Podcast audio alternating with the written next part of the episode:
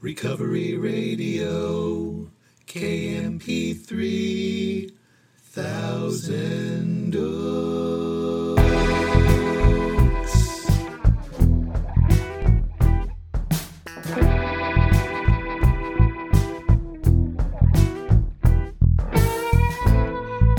Ah, yes.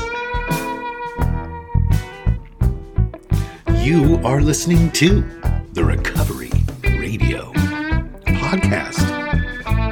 on KMP3.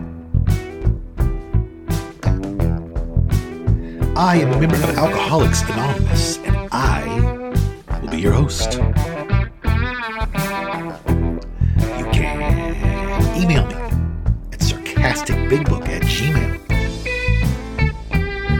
You can follow me on Instagram at sarcastic.aa.book.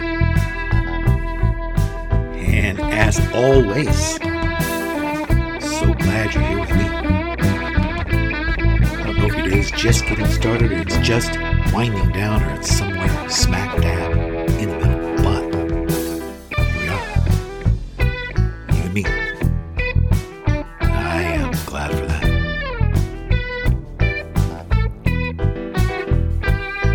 Check out the new website, recoveryradiokmp3.com. There's a gift shop that my wife put together to build a nonprofit. So go there, check it out.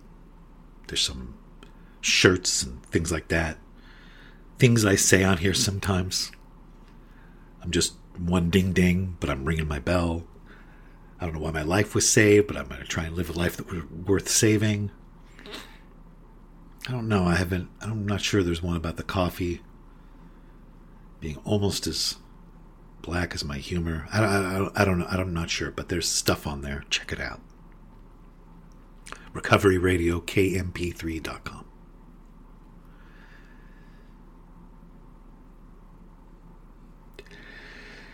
I have a piping hot cup of coffee right here in front of me. French roast from Trader Joe's, mixed with Don Francisco's hazelnut. It is pure magic. I have to tell you.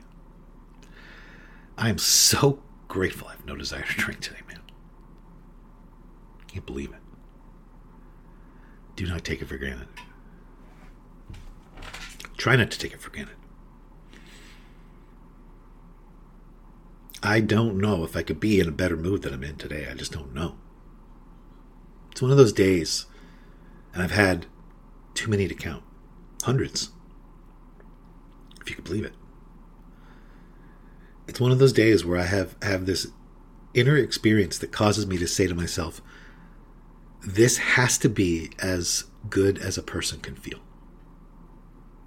I can't feel better than this. I have had this experience hundreds of times, and hundreds of times I've been wrong. It's another one of those times. It is an amazing thing. The adoption of the 12 steps of Alcoholics Anonymous in my life. It is a really amazing thing for someone who came from where I came from suicidal, homicidal, um, obsession to drink, relentless for years. No hope. A, a speck of hope. Looking back, felt like there was no hope, but obviously there was some hope because I wound up at Alcoholics Anonymous, so I believed, I mean, there was uh, just a speck of hope.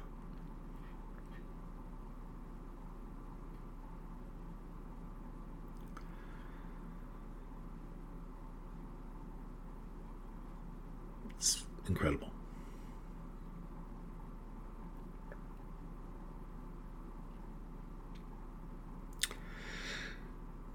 I want to talk today about something, and I want to keep it pretty short. And it is this. It is the idea of um, it seems like there's a lot to do it seems like there's it seems like there's a lot to do in sobriety.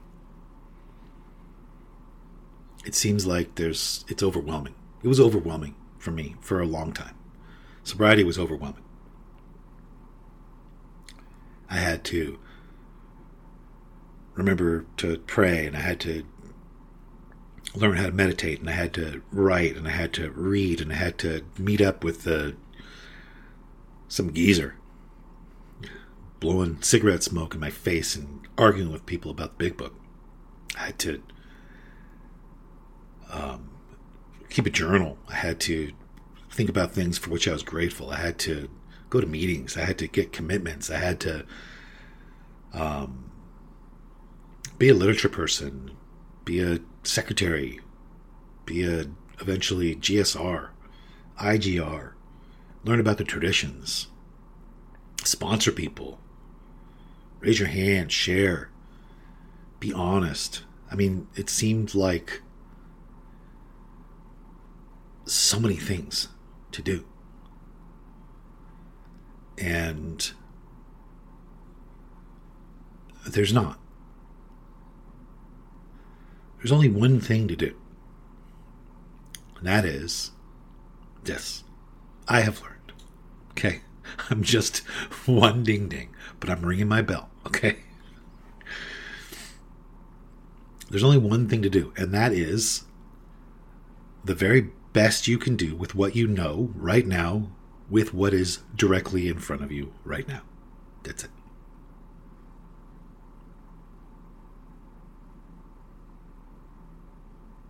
Yeah, but you got to plan stuff, all that, all, all. I'm aware of all those kinds of thoughts. If you happen to be having any of them, because I lived with them, suffered from them, was all tangled up in them, making everything so complex.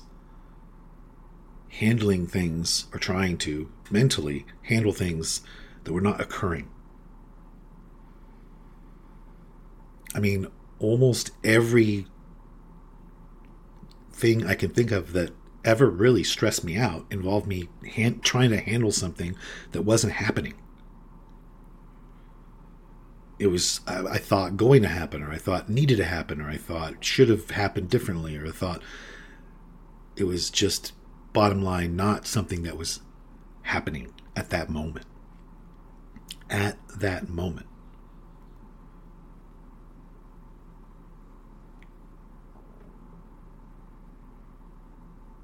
My friend Unspiritual Gail. Hi, Gail, if you're listening. She one time shared, and I've talked about it on here before, that you're, I forget where she got it from, but I used to smoke glue, I don't remember.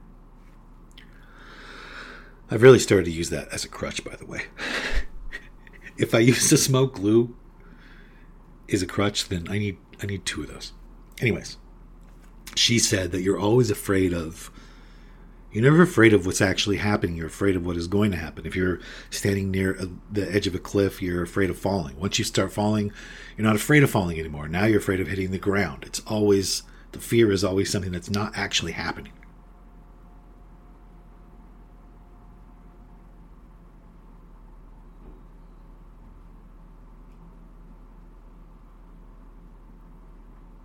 But I just don't think it was I could underscore the value in my own sobriety of reiterating, reinforcing, underscoring again and again the fact that I needed to keep it simple. Keep it simple. I try to keep it this simple. I'm if I'm either in fear or I'm not. That's it. That's kind of it. That's kind of the bottom line. I'm in fear or I'm not in fear. If I'm in fear, I ask God to remove the fear as soon as I notice that I'm in fear. And then I take unselfish, constructive action. If I'm not willing to do that, I have to do an inventory. Pray to become willing to do that. But if I can't become willing to do that, I have to do an inventory. If I'm not willing to take unselfish, constructive action, I have to write because I'm blocked. For me, it is as simple as that. I'm either in fear, which there's a instant solution to that, to practice, or I'm not in fear. And if I'm not in fear, I'm present. When I'm present and not in fear, everything's red. I feel creative. When I'm present and not in fear, I feel creative. It could be something as simple as writing a love note or I don't know. I mean, it's everyone's different, but I just I don't feel creative when I'm in fear. I don't know. I'm going off on a little tangent here in a direction I don't. I want to keep this simple. I'm either in fear or I'm not in fear. Bottom line. That's it. So that fear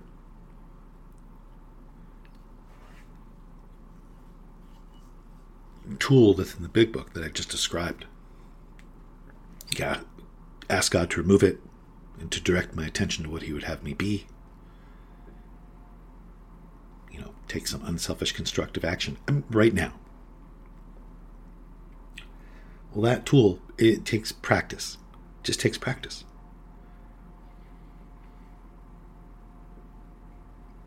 You know, if you've ever learned to do anything, and you can do it well now, you know you had to practice. When I first started playing guitar, when I was a little boy, I sucked and I was impatient and I was undisciplined. And as a result of that, it took me a long time. It took me a long time, longer than it should take somebody. If I had discipline or somebody pushing me to do, I mean, I don't know bottom line, I was impatient and undisciplined, and I was. I just wanted to play good. I wanted to play well immediately. I just didn't understand why I couldn't. It was annoying. But I persisted. Nonetheless, slowly. Pick up the guitar. I remember. Tried to get my hand to do a certain thing, wouldn't do it. I would swear and put the guitar away and tell myself I sucked and I could never do it. Uh, this is after I'm playing for like three minutes. Do you relate to this?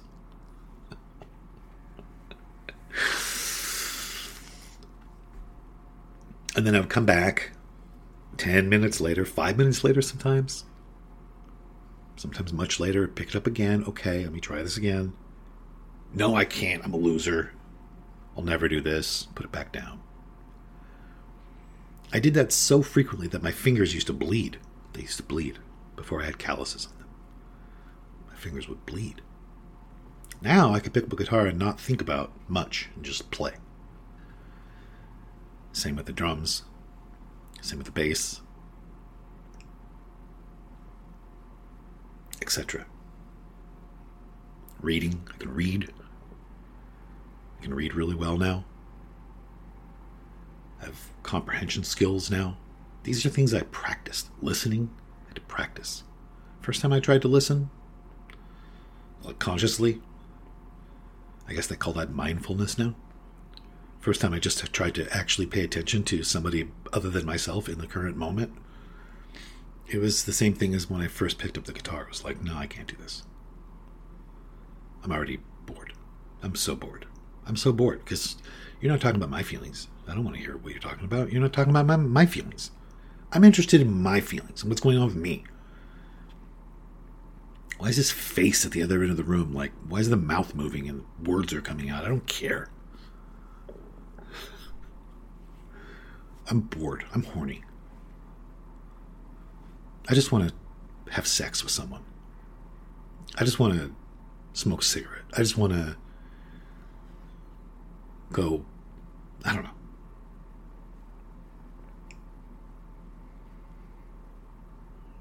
Headbang. I don't want to sit here and listen to this. It's so boring. So it's just practice. So if you're new and you're frustrated,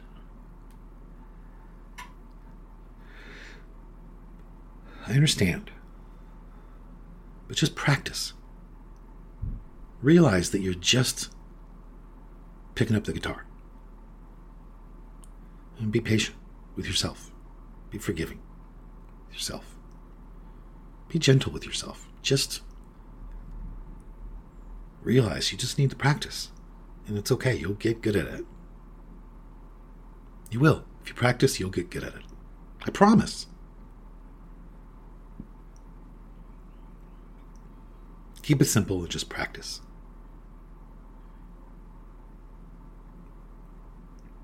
I know, but I've been sober for like 40 days. I, I should be able to be really good at this.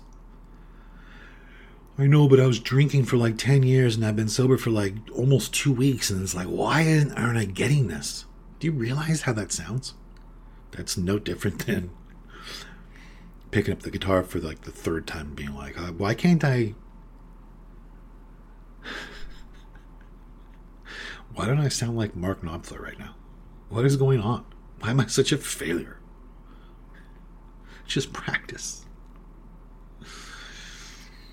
Big Book says God does not make too hard of terms with those who honestly seek. God could and would if he were sought. Just practice. Keep it simple and practice.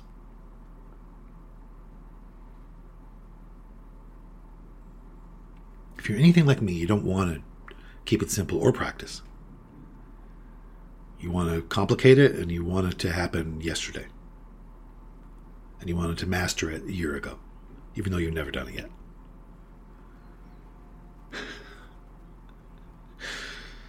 Do you relate to that? Is that you? Are you like me? All right.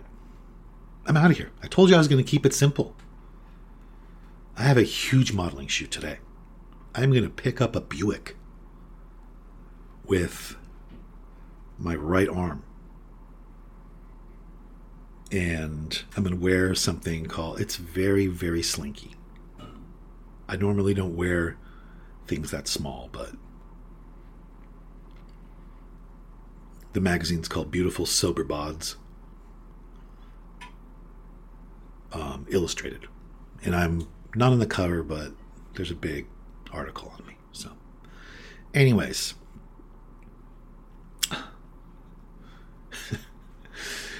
check out my books, sarcasticbigbook.com. Go to my Instagram, sarcastic.aa.book. See all those shenanigans. Send me a message. Email me. And check out the new website again, recoveryradiokmp3.com. If this is helping you at all, tell someone about it. And um, I'll say to anyone who needs to hear it that everything's okay. Right now it is. Everything is okay. God is bigger. Yeah. Hi, Chelsea, Sandra, Kelly. What's up, bestie? What's going on, BFF? Hello to my favorite Generation X, John Barleycorn, Yasmin. I don't know if you're listening. Hope you get well soon. Amazing.